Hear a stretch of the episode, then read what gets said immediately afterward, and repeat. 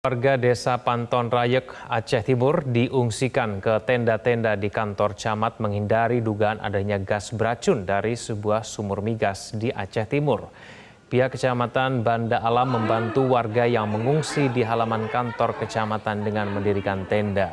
Ratusan warga di sekitar sumur gas mengungsi untuk menghindari keracunan gas yang diduga berasal dari aktivitas pencucian sumur migas milik sebuah perusahaan energi. Menurut laporan warga, anak-anak mereka tiba-tiba mengalami sesak nafas pada saat bermain di luar rumah. Bahkan sebagian harus dilarikan ke rumah sakit.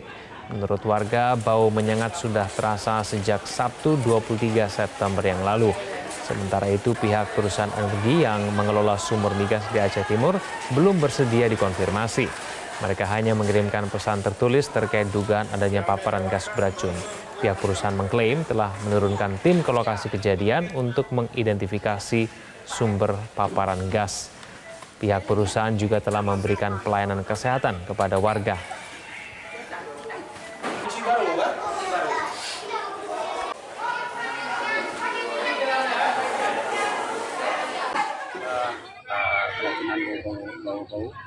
uh, yang menyebabkan anak-anak yang terutama anak-anak lapangan main bola dan terus uh, sesak nafas.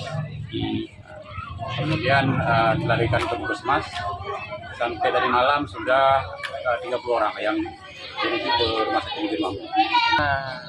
sudah saya bilang waktu dulu uh, dulu saya bilang orang sebelum disurveikan sumur manusia ini semua masyarakat suruh fungsi semua cuma orang itu bergerak nggak usah fungsi tidak ada masalah apa apa dia bilang mungkin Cuman sebenarnya saya lihat dari semalam di berapa sudah lima hari di, di apa disurveikan sumur sudah kejadian begini Pemirsa jangan ke mana-mana, kami akan kembali usaha jeda berikut ini.